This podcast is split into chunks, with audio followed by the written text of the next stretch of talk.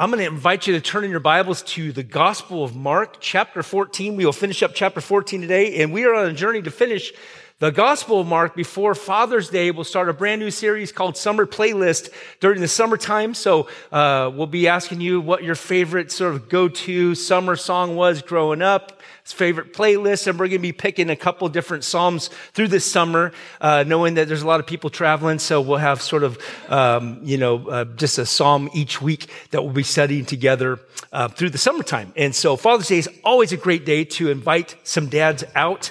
Uh, the people that you know, we've got some goodies for them, and uh, we want to pray for them and celebrate um, all that uh, that dads are in our lives. Um, Mark's Gospel, chapter 14. Today we're talking about the path to denial. Uh, this is, if you've ever read through the Gospels, you read about Peter and his denying of Jesus. Uh, and certainly, I think that all of us can have a, a, a moment in our own lives uh, where we have fallen, we've failed, we've stumbled, and just the bitterness of that failure, uh, we certainly can understand what Peter was going through at some level. We get this recorded for us so that we can learn from some of the things that Peter did, as well as the grace of God that was uh, given to Peter as God restored Peter. Jesus personally met with Peter after the resurrection, and then publicly he restored Peter so that everybody, uh, in fact, as many times as Peter uh, had denied the Lord, three times we'll read in our text this morning, uh, Jesus uh, gave him this full restitution uh, that Peter would be this faithful feeder of God's sheep as he would feed God's word to the people uh, after the resurrection. we've all experienced that personal failure. Have you ever, have you ever said to yourself, I can't believe that I actually did, could do that? You ever just, you ever, you ever stumbled so much you just think, I never thought in a million years I could do that. And some things are big, some things maybe are smaller. I think we all know that, that feeling of personal failure. The things that we swore that we would never do or that we would never do again. Uh, maybe even some of the questions like, how can someone who, like in Peter's case, have such close fellowship with Jesus and fail so completely uh, it, right after, you know, having this interaction and his, his walking with Jesus and knowing uh, Jesus? Uh, I read something that even this morning that said, with Jesus, failure is never final. And that's good news for us this morning. As we talk about Jesus' arrest and his trial, but also Peter's denial is sort of uh, woven through that. Uh, we contrast Peter's big failure, but Jesus' steadfastness in facing all the accusations, the beatings, the blows, the mocking. Uh, he, he was able to do that because now he was, he had already resolved the night before in prayer. He had already won the victory, something we talked about last Sunday, that he would resolve to drink the cup which represented that he would take on the sins of the world and absorb the wrath of God for the sins that all of us have committed. Uh, Jesus predicted earlier that evening that, that when I'm arrested, that you will all stumble and all flee away from me. And, and Peter says, you know, no, I won't do it. The others chimed in. And then Jesus made another prediction. Peter, before a rooster crows twice tonight, you'll deny me three times. And he said, even if I have to die with you, I will not do that. And all said the same. It seemed like he was willing to die for the Lord when we read last week when he picked up the sword sleepy eyed and he swung it at the, the high priest's servant and chopped off his ear instead of his head. And his ear dropped and there's Peter ready to fight when it wasn't time to fight. Well, now Jesus has been bound up He's been taken to the high priest where he's going to be tried so that they, they might have an accusation against him so that they can finally put him to death. And this is where we find Peter's story of denial or his pathway to denial kind of unfold for us. At verse 53, Mark chapter 14, it says, And they led Jesus to the high priest, and all the chief priests and the elders and the scribes came together. And Peter had followed him at a distance, right into the courtyard of the high priest. And he was sitting with the guards and warming himself at the fire. Now the chief priests and the whole council were seeking testimony against Jesus to put him to death. But they found none. For many bore false witness against him, but their testimony did not agree. Some stood up and bore false witness against him, saying, We heard him say, I will destroy this temple that was made with hands, and in three days I will build another not made with hands. Yet even about this, their testimony did not agree. As they're seeking to find, you know, accusations, they needed two or, you know, more, um, you know, testimonies, right? That, that they would be able to accuse Jesus and have him convicted, but their stories just didn't sync up. Uh, it's hard to have lies sort of sync up, right? If you've ever, uh, maybe you're in high school and you, you were getting to get in trouble and you talk to your friends and say, okay, you make sure you have your story right. When our parents interrogate us and your parents interrogate you, having three boys, uh, Tammy and I would have to separate them like a, uh, an episode of 48 hours. And it's like, okay, all right, Austin, exactly what happened here. Make sure that whatever he said matched up. We knew it was, you know, we didn't have ring. Wouldn't that have been awesome? For those of you who have already raised your kids to have the ring video so you see exactly what was going on. Their, their stories couldn't come together. And then one stands up and says, Oh, I heard him say something about the temple, that he would destroy this physical Herod's temple that had taken over 40 plus years to build. He'll destroy that temple and then he'll rebuild a temple without hands. Well, he was quoting Jesus in John chapter 2, where Jesus was speaking of his own body, that his own body is the temple of God and that his body would, would be, uh, would, would perish and in three days it would rise up, speaking about his resurrection. In the meantime, when all this is happening, Jesus bound up, all these accusations flying. He's there before sort of the Senate, if you would, of Israel at that time, uh, and, and, and, and just taking all these false accusations without even standing up for himself. And where's Peter? Well, he mustered up the courage to come back. Remember, after he had cut off the ear of the high priest uh, servant, Jesus, Luke's gospel says he healed the ear, and then uh, uh, they all fled away. Well, Peter finally kind of maybe come to his senses, even though Jesus says he wasn't condemning them for fleeing. He just said, This is a matter of fact. Tonight you will all leave me. He quoted a scripture out of Zechariah I will strike the shepherd, and the sheep will flee.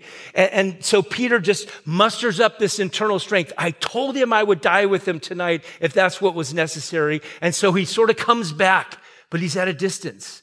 He's not close to Jesus. And there he is by the fires, just sort of trying to blend in, if you would. And that's what's happening with him. Trying to make good on his word, recover his bravery, even though Jesus said they would all flee. That was part of Peter's mistake in this evening when he failed and denied the Lord. Now he's in the courtyard. The flames are lighting up his face as he warms himself. In the meantime, the high priest in verse 60, it says, And the high priest stood up in the midst and asked Jesus, Have you no answer to make? What it is that is said that these men testify against you? But he remained silent and made no answer. Again, the high priest asked him, Are you the Christ, the Son of the Blessed? And Jesus said, I am. And you will see the Son of Man seated on the right hand of power and coming with the clouds of heaven. And the high priest tore his garments and said, What further witnesses do we need? You have heard his blasphemy. What is your decision? And they all condemned him as deserving death. And some began to spit on him and to cover his face and strike him, saying, Prophesy to us. And the guards received him with blows. You to see this, this like unfolding just go like Peter's watching this take place. Uh, John is there in the Gospel John. We read about that. And they, and, and all these religious leaders, they know that this is all fabricated and all a lie. Uh, later in the, the, next morning, it's, um, it's Pilate who says that he, he knows that it's the religious leaders' envy of Jesus' influence, and that's why they were actually asking him to be put to death uh, for a capital crime. And here they, you know, the high priestess sort of gets flustered and says, you know, you have nothing to say, no answer to give. It's interesting. Isaiah prophesied of this very moment. In Isaiah 53, verse 7, it says, He was oppressed and treated harshly, yet he never said a word. He was led like a lamb to the slaughter, and as sheep is silent before the shearers, he did not open his mouth. Tell us, are you the Christ? Are you the Son of God? This wasn't in order for him to go, we did, we're dying to know. We want to know, Jesus, are you the promised one? Because then we'll believe in you. They'd already determined that if he confessed that, as he had already said over and over through different times of teaching, that they were going to actually have enough evidence to have him put to death and executed. And Jesus says, I am. He gives this, this statement. Uh, John's gospel gives us seven I am statements, you know. It's, it's, the, it's the same phrase that God, when Moses says, Well, who should I say is sending me to the children of Israel to, to bring them out of Egyptian slavery? He says, You tell them, I am sent you. It's this self uh, existing one, is what he was saying. And here Jesus uses the same language, and everybody, their mouths dropped and said, Oh, we got him. He's claiming to be God Himself. And then Jesus gave a confession and a warning. He says, You will see the Son of Man seated at the right hand of power and coming with the clouds of heaven the prophecies about his return to judge those that continued in stubborn unbelief and sin. Here they have him on trial to judge him and to condemn him. And yet one day it'll be the other way around. And the high priests tore his clothes, right? It was a symbol of like, I've heard utter blasphemy today. And, you know, out of, out of, out of just, uh, uh, remorse and you know it was a sign of of of, of sort of mourning and and and uh, recognizing something awful had just been done they all condemn him as deserving death and they begin to mistreat him they begin to spit upon the son of god then they begin to cover his face and begin to beat him and mocking him saying hey who was it that hit you just then you know, the, the, human body is amazing. You know, when you, uh, if you grew up like I did, I had three older brothers, and then my best friend had three older brothers. So you might imagine the uh, the punches that we received growing up. And uh, we got really good at dodging and hiding. And, you know, uh, back in those uh, mansionette homes, like when your parents were gone and, you know, you really just torqued off one of your siblings, you're like, okay, I gotta, I gotta get out of the house, but I can't go out the front door, right? Cause they're there, they are. So we go through the bathroom and then we would pull out the drawer cause you know, you could shimmy those locks and then you would put a, a towel between the, the drawer and the door. Did anyone, anyone else, no one else did that? Like you could lock yourself in, like, and nobody can get in. Like, ah, ha, ha, you good. You got that little toothpick and opened the door. And then I was, you know, just a tiny kid. I could shimmy out the little bathroom window, you know, like the really high one that just barely opened. And I'd go down to my buddy Travis's house until I'd hear my mom's car coming down the street after work. And then that's when it was safe to go home. I don't even know why I'm telling you this story. What was this whole thing, the whole point about? Oh, punching. There we go. Punching. You know, you can roll with a punch. You see it coming your way. There's this thing called sucker punches that happens in our world. And this is what was happening to Jesus. He couldn't anticipate it. And he absorbed all of those blows. And, you know, you've seen movies about, you know, the ones about like this, I don't know, kind of hippie surfer looking Jesus with a little daisy in his ear. That has nothing to, Jesus did not look like, you know, your, your, your white hippie cousin. You know what I mean? Uh, and, uh, and, and certainly didn't have blue eyes like some of our grandparents had photographs painted of him, you know, growing up.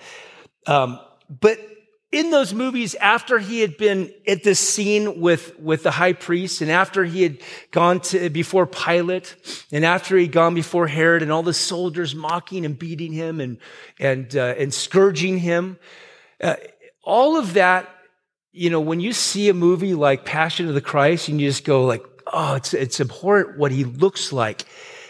The Bible prophesied about the way he would actually look uh, that you couldn't even identify him as a, a human being. He had been beaten so bad in his face, right? It, it, Isaiah 52 says, See, my servant will prosper. He will be highly exalted. But many were amazed when they saw him. His face was so disfigured, he seemed hardly human. And from his appearance, one would scarcely know he was a man. I want you to think about Peter in this moment. There's Peter, far away, from the one whom he's surrendered his life to as a disciple. He already believed at one point, and then he became a disciple of Jesus and he left his fishing business and began to follow Jesus.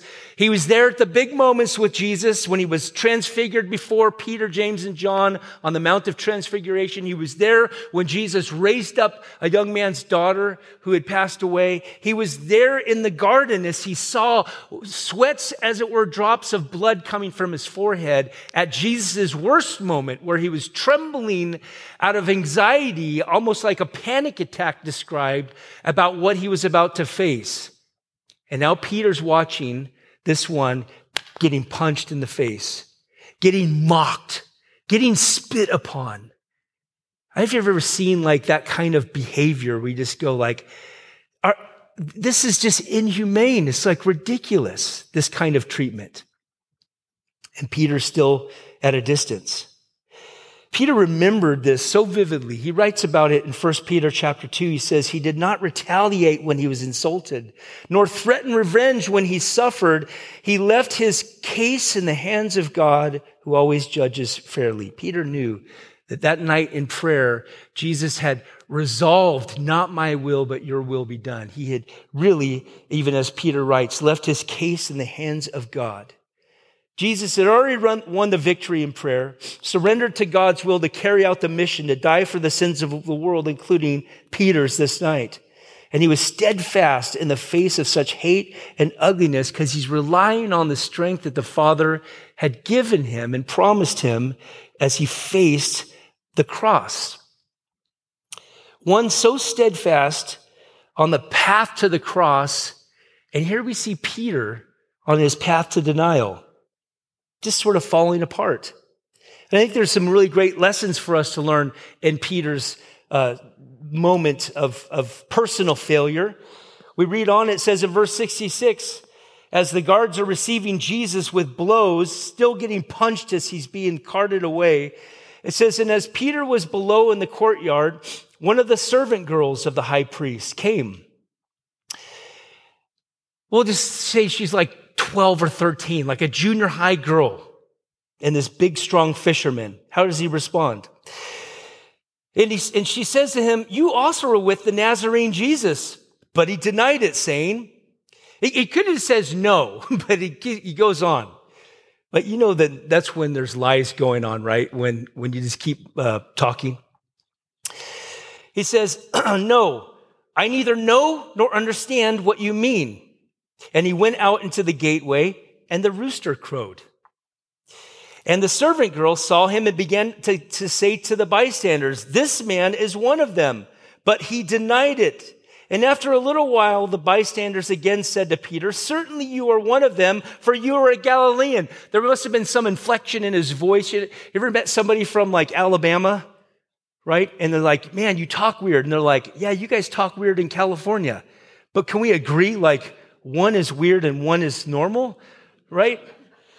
So Peter must have had some kind of inflection in his dialect. And they're like, your, your speech gives you away. Of course you're with him. And, and, and Peter says, but he began to invoke a curse on himself and to swear. This wasn't like, you know, they're bleeping out his words and that's why we don't see it. He began to actually bring down a curse on himself, like, like, by God Almighty, I am telling you that I do not know this man. I do not know this man of whom you speak. And immediately the rooster crowed a second time. And Peter remembered how Jesus had said to him, Before the rooster crows twice, you will deny me three times. And this was that moment in time where he just thought to himself, I can't believe I just did that. And he broke down and he wept. Literally, it says, and when he thought about it, he wept. He didn't even know it was happening. He didn't even see it coming. I remember doing a, a, a service for a, a, gentleman down in Southern California. Right, probably about 2002, around 2002. Yeah, there was a, a, family that had uh, kind of attended our church there in Laguna Beach. Um, and uh, this, this, uh, this man had been battling cancer, and, and, finally he succumbed to it. And, uh, and, and he, their family had known another pastor that I had known about down in Southern California. And, uh, and so we ended up doing the service, like kind of tag teaming the service together. And he was a guy that was like, I mean, he was like the just, you know, first round draft pick kind of pastor. If you guys can even like mentally get that picture, just had everything going for him. Great family, three kids, you know, uh, a growing, booming church in a beach town. You know, I think it was like Huntington Beach. And, uh, and, and then I remember hearing the story about how he had, uh, had an affair with, you know, somebody at the church, you know, a friend or something like that. Um, this is like 20 years ago. Nobody was watching. Nobody watches this service. So, and I'm not, I'm not giving names. I, I bring it up because we were talking before the service and he goes, Hey, I don't know if you know who I am. And I'm like, yeah, I've, I've kind of, you know, heard, you know, Christians share prayer requests. Like, hey, you should pray for so and so. Want to know what happened? Uh, so, um, I think it's called, I think that's called gossip, like out in the real world, right? But it's a prayer request in the church. And, uh, and he just broke down and just started weeping. And I'm like, we got to pull it together, dude. We got to go out there in a few minutes. And honestly, man, I was teared up as he began to share with me about how, like that, his fall. And he said, and I'll never forget the analogy he used. He said, Gordon, you know when you're on, I'm like, he knows my name. You know when you're on a slide and you're uh, a, kind of teetering on gravity pulling you, but it doesn't, it's just sort of like you're just sort of hanging on. And then all of a sudden, gravity hits and pulls you down the slide. And the next thing you know, you're at the bottom. He says, that's exactly what happened to me. I thought I could handle it. I thought I could deal with a little flirtation and the, whatever the emotional experience was. And he says, and like that, my life had transformed and changed for the worse. Thank God he understands God's grace, but he had repercussions that um, I would imagine still haunt him today. How could I get here? Peter's path to denial. It, it's, it's meant to give us uh, like a warning and hope as well. Jesus had warned Peter before this night in Luke's Gospel, chapter 22. He says, Peter, Satan has asked for you to sift you as wheat. And Jesus, what'd you say? and Jesus says, But I have prayed for you. Right? I have prayed for you that your faith would not fail. His faith didn't fail this night, but his courage did. There was another warning, Jesus says, as he was boasting in himself.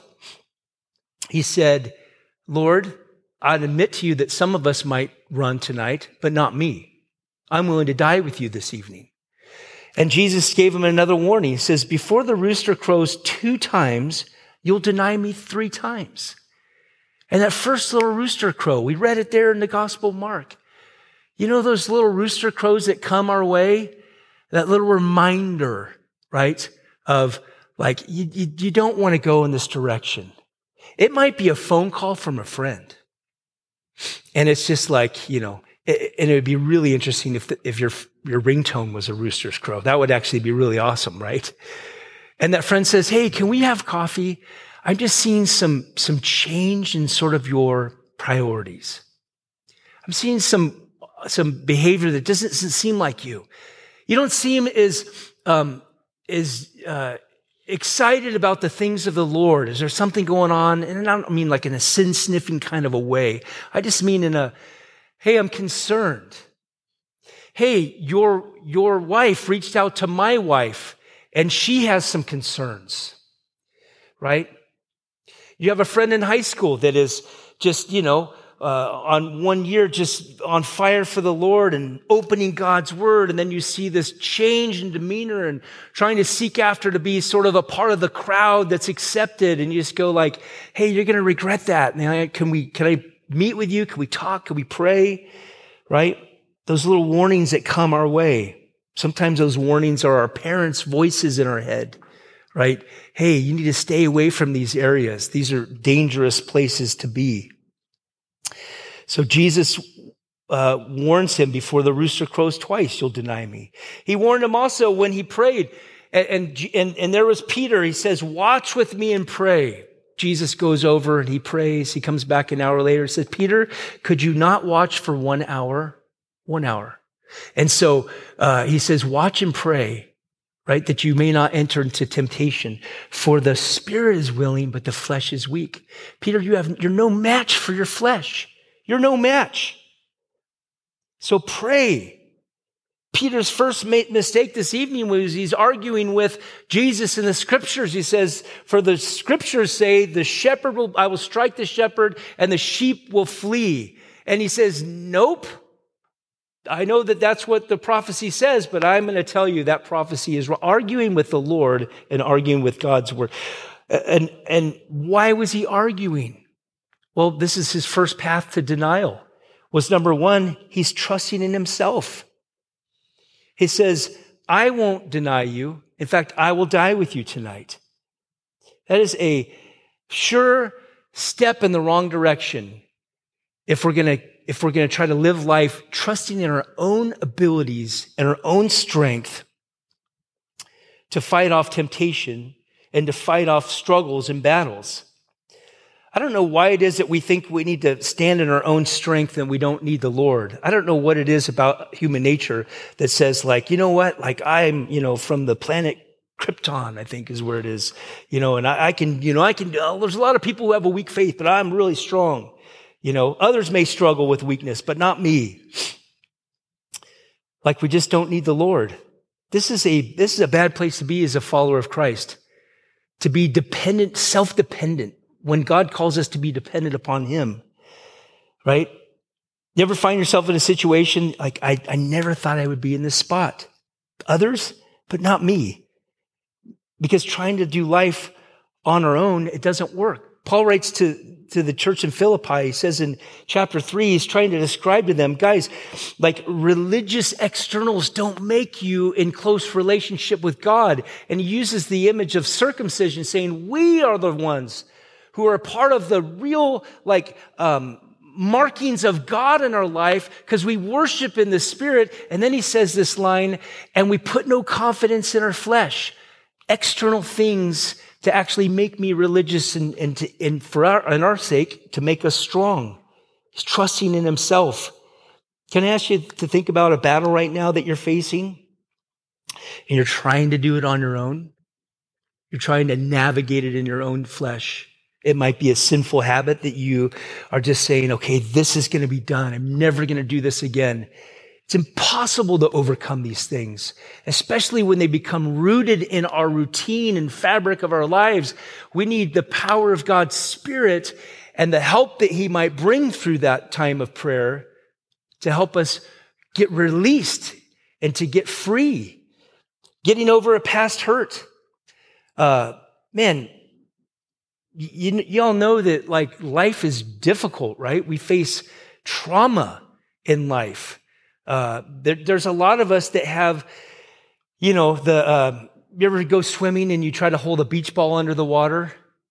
And, you know, you could do it for a while and you're kind of like, oh, I think I got the balance. You know what I mean? Like it's a hoverboard or something like that. And all of a sudden you flip over, the beach ball goes flying through the air, right?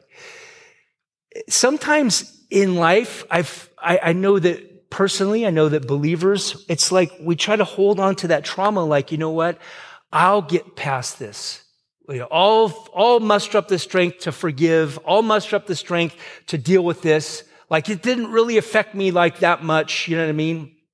And then we misquote scripture like, you know, all things have become new. Uh, well, you still have trauma that you've got to work through and you try to do it in your own strength Man, you got to do what Jesus did the night before surrender. God, you bring healing how you're going to bring healing. Something that maybe you're fighting through or a temptation that's lurking.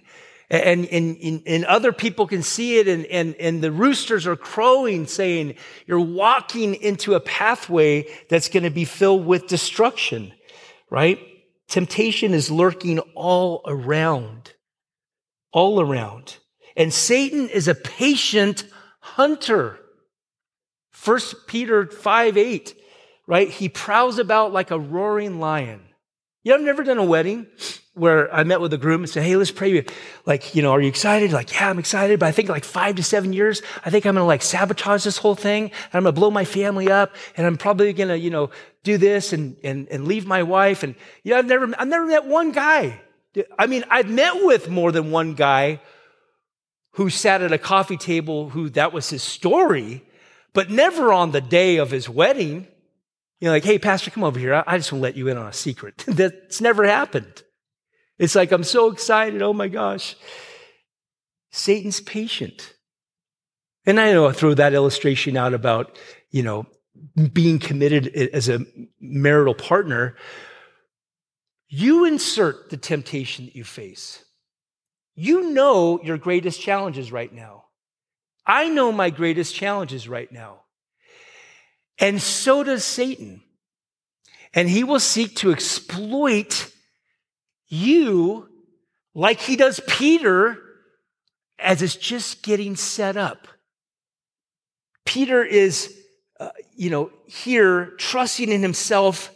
Number two, his other path of denial was that he was sleeping earlier this evening when Jesus said he ought to be praying in the garden, Jesus came back, found him asleep. Couldn't you not watch and pray for one hour?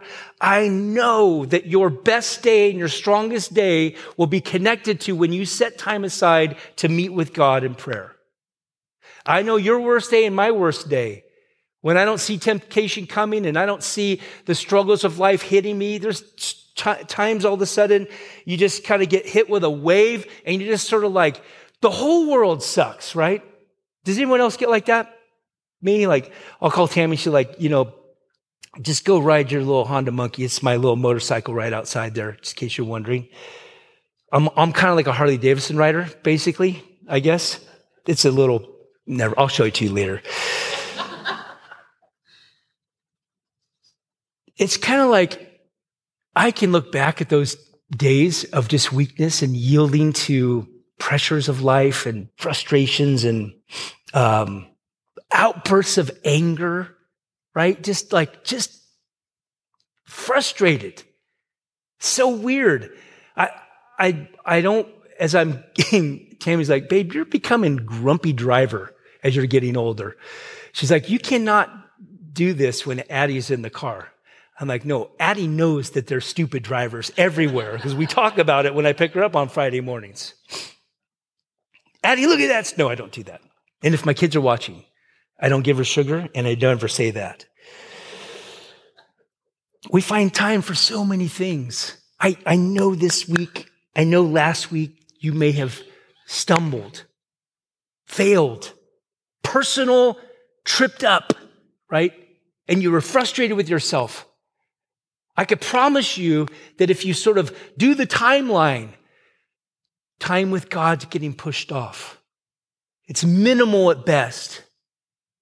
And there's a strength that he wants to give us. I read a quote once, a life without prayer is like a tree without roots. Make time for it in your life. Open God's word. Spend time praying, asking God to bless those that you know have struggles right now, asking God to give you wisdom to navigate well through life, to give you the heads up, the rooster crows. Lord, help me to be fully alive and awake as I navigate this week and have a close touch point with the Lord in prayer throughout your day. It might be a walk you go on. It might be quiet time at your kitchen table. You just got to find the time and make it a priority. Another reason why he stumbled this night is number three, he followed at a distance. And you can't do that well. It's like either go there with Jesus and stand right by his side, Peter, if you're this brave, but to be this far away from Jesus, just a, you know, a little bit uh, of separation. He wasn't even supposed to be there at all that night. Jesus didn't condemn him for fleeing, but Peter had to muster up that strength and courage to say, Nope, I gave my word. I will be here. And tried to make good on his word. But he was distant from the Lord. That's a big problem. It's a great picture, if you would, of believers today, just sort of trying to live life with a little distance from Jesus, trying to follow from afar. If you've ever been in a long distance relationship, you meet a girl at camp and you're like, oh, we're going to get married. And you write her a letter and then you go to the next year at camp. And then this isn't my personal experience. I didn't grow up going to camps and stuff, but you camp people, right? You're like, oh my gosh, right? All these ex high school kids are laughing, right? Oh man, I found the woman of my dreams, Lord, in my journal. And then the next night, oh, I found the other woman of my dreams the next night. It doesn't work. It doesn't work for very long, and it certainly doesn't work in our walks with the Lord. Trying to keep, you know, sort of this enough of Jesus to feel safe, but enough of the world to still have a little fun. You know what I mean? Like, uh, just kind of go, you know, I, want to I want to keep my foot with Jesus, but I also want to keep it on the other side of the fence with my friends, and I still want to do the things that make me, you know, have joy. And but it's a miserable life. I, Tammy and I love getting phone calls from uh, ex students, college students that we've had influence in their life over the you know years and stuff, and. Uh, and and you know there's ones that they'll you know gosh man i can't believe what a what a fool I was, and I can't believe that you. Uh, thank you for being. Tim just got a phone call this last couple weeks from a young girl. Said, "Thank you for not being judgmental, and you were so kind and gentle with my soul as you were encouraging me to make healthy choices, and you know all the things that she was doing weren't healthy, and they certainly weren't reflective of a woman after God's heart." But now she's in this spot, man. She just got this beautiful walk with Jesus because she realized I don't have any joy with Jesus because my foot's stuck in the world, and I don't have any joy in the world because I got too much of Jesus in my life to enjoy that. The most miserable human in the world is the Christian that's still trying to live that old life in the world because it just, they can't find joy. Do you have friends that don't know Jesus and you go, how is it that you sleep at night? The things that you do and get away with. They have no conviction they're happy people. It's not going to go well, but you can't do it as a Christian. You got to stick close by Jesus. And then there's this last spot. He's in a place of compromise. He wasn't supposed to be here, warming himself at the enemy's fire. And then all of a sudden, the little flicker pops up. And the little girl, I don't know, one in the morning, two in the morning, three in the morning. Does any farmers, like, when does the roosters crow? Does anyone know? Maybe it's four in the morning. And all of a sudden, she's like, you know what? You look like, you know, you look like one of the disciples. I've seen you around the temple with Jesus. And he's like, no, no, no, no, no. Wasn't me. And I don't know that man. And then she's like, goes over, starts, you know, Peter, can you, Peter's starting to feel it. Like all of a sudden people are chatting and there's all these circles gathering, like, oh yeah, that's one of the disciples. That's one of the disciples. That's the dude who cut off Malchus's ear. And Peter's like going, oh no, they're going to arrest me because I used, you know, violence tonight and cut off some guy's ear. It was all healed. Don't worry. And then finally, another group, hey, you definitely were with him. He's in a place of compromise, warming himself at this fire. There's places that we shouldn't be as a follower of Jesus. And I don't mean like a physical place, although it might be a physical place for you but it's a mental place that we get to, just a place of compromise, a compromise in our minds. And the Lord sends the little roosters that crow warnings. Hey, get your life out of this situation. It might be in a mental hole that you're in because you continue to feed negativity in your thought life. And all of a sudden you're in this bad spot where you're making decisions out of emotion rather than like based on faith. Whatever that place is, God sends rooster warnings saying, hey, remove your life from this spot. But this is the enemy's opportunity. He's got him where he wants him. He's trusting in himself. He hasn't been prayed up. He's trying to stay far enough away from Jesus to not be attached to him. And now he's in this place of compromise where he can't get out of there. I don't know him. And three times he denied Jesus. He was so caught up in it that he didn't even realize that he had already slid down the bottom of the slide. Paul writes about this. He says, if you think you're standing strong, be careful not to fall. The temptations in your life are no different from what others experience. And God is faithful. He will not allow your temptation or the temptation to be more than you can handle or stand. But when you are tempted, he will show you a way out so that you can endure it. That eh, way out may be a phone call from a friend. Hey, come and hang out with us tonight. Instead of going in the direction that you were planning on going. It might be the form of there's a door, like get out of here, get out of this place. If there's a relationship brewing that's a, an unhealthy emotional connection, if you are married here today, your spouse is the only legitimate source of emotional and physical intimacy, right? Husbands and wives. And you go, well, this is just a really great friend. But everybody, including your spouse, is saying, yeah, it makes me kind of uncomfortable. Well, you delete the number and you make healthy choices. How did he get here? Small little compromises. How did our lives get into that place of, and this is major, right? Denying the Lord three times. How does it happen? Man, small compromises lead to bigger ones. Can I ask you right now, is your life in a place of compromise? Are you following the Lord from a distance? Are you, are you warming yourselves in areas that you used to go and, and, and, and, and just to sort of fit in? Man,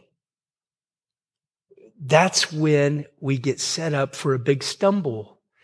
It is healthy for you to look yourself in the mirror and to say, you are capable of even worse. Like I can, I can, you know, when you look at, you ever, oh, it's so terrible. Judging people and going, wow, their life is really lame. They've really screwed this up. You know what I mean? Like royally. And then you go, boy, I would never get in my life like in that spot. Be careful. Be careful. The enemy is a patient hunter. And boy, given the right circumstances, I think there's a lot of bad we could do in life. Luke's gospel says that when the rooster crowed that second time, as Jesus is being carted away, Jesus looks over at Peter and they caught eyes. Like that was, can you imagine that moment as Peter's looking at Jesus going, oh, Did you hear that? You heard the rooster crow? And Jesus knew in that moment that Peter, you know, his face just bludgeoned, his, his dripping down his cheeks. And then he looks over at Peter, and Peter remembered his word, You'll deny me three times. Peter was not aware of just how weak his flesh really was. And he remembered Jesus saying, The spirit is willing, but the flesh is weak. Peter, you need a moment by moment dependence upon the Lord. Can I ask you this?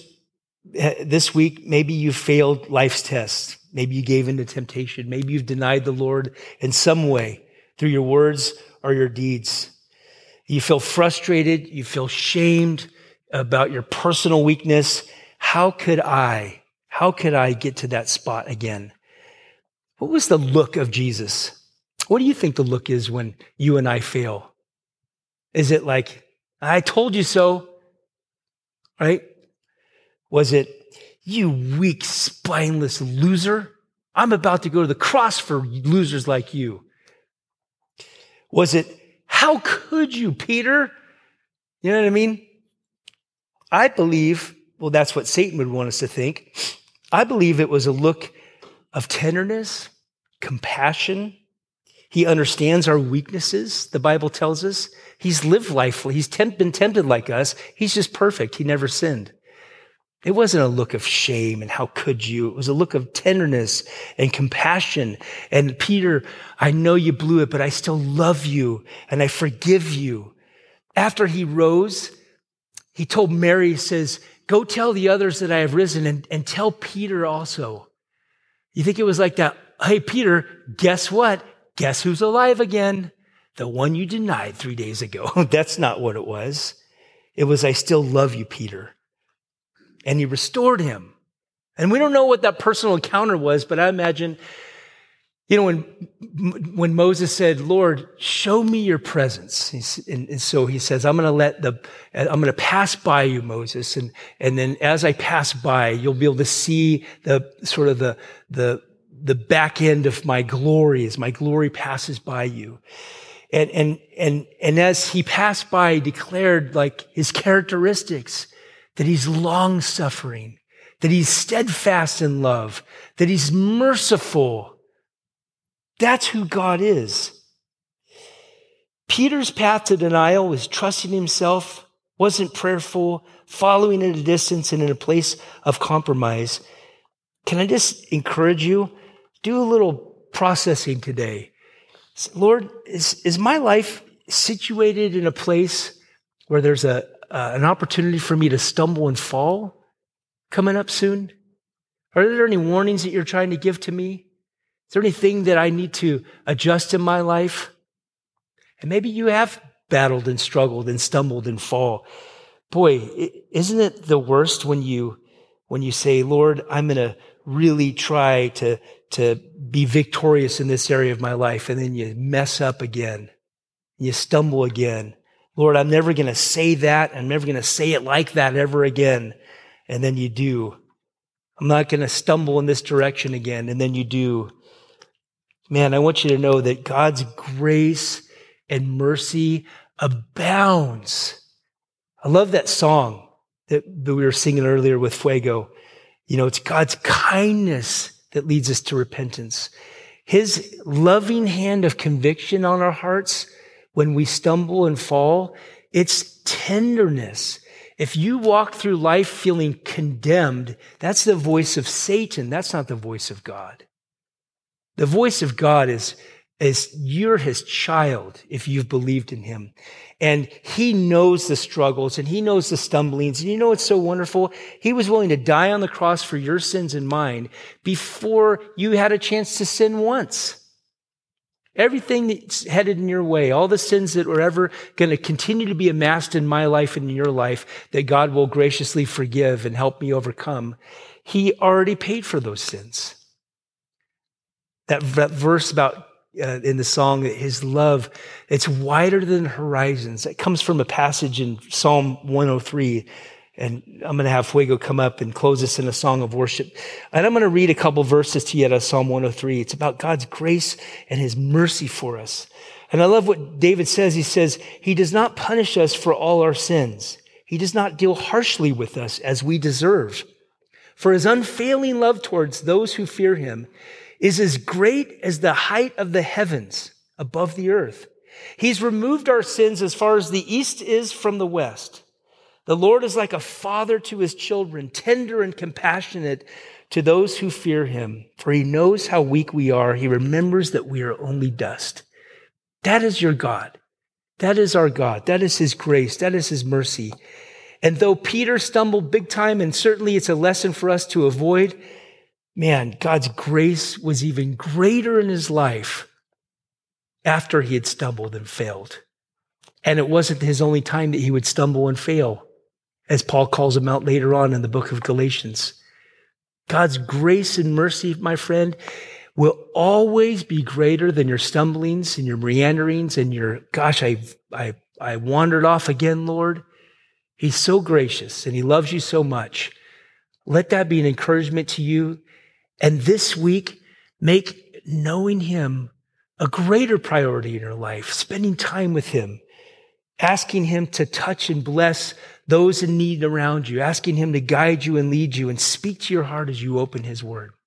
Let's pray. Father, thank you for once again for an opportunity, God, to gather here with uh, my friends, God, those who are watching online, those who will listen later.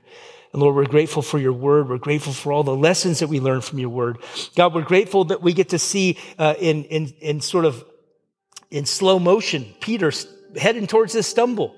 And Lord, we, we, we're overwhelmed, God, when we look back and we see it in our own lives. But Lord, I thank you that your grace is always greater than our sin. I thank you that, Lord, your tender hands pick us back up. You remove our sin. You dust off our, our feet and our hands and our arms from just tripping up through your loving kindness and your grace. My prayer, Lord, is that you'll help us to be aware, to become more self aware of the things that we're leaning in and trusting in, and even in our own strength. And I pray, God, that you would, through your Spirit, strengthen us with your power, as your word says, in our innermost being. That, Lord, the strength that we have to live life would not be self generated, Lord. It would not be trying to muster up courage to face things that we're dealing with, but, Lord, to surrender to you and say, God, I can't do it, but through you I can. And Lord, that's always the case. And so, Lord, strengthen us today. God, comfort those who are hurting this morning. God, give them the ability to know your loving hands all around them today. God, those that are facing uh, and dealing with and processing tragedy, God, would you comfort them and, Lord, wrap your loving arms around them through your Holy Spirit and through your church. Lord, we are grateful. We're so thankful for the blood of Jesus. We're so thankful that, Lord, you went to the cross for us that we might be forgiven, that we, we might have a, a relationship with you, and God, that we might walk with you. Lord, help us to do that well this week. It's in your name we pray. Amen.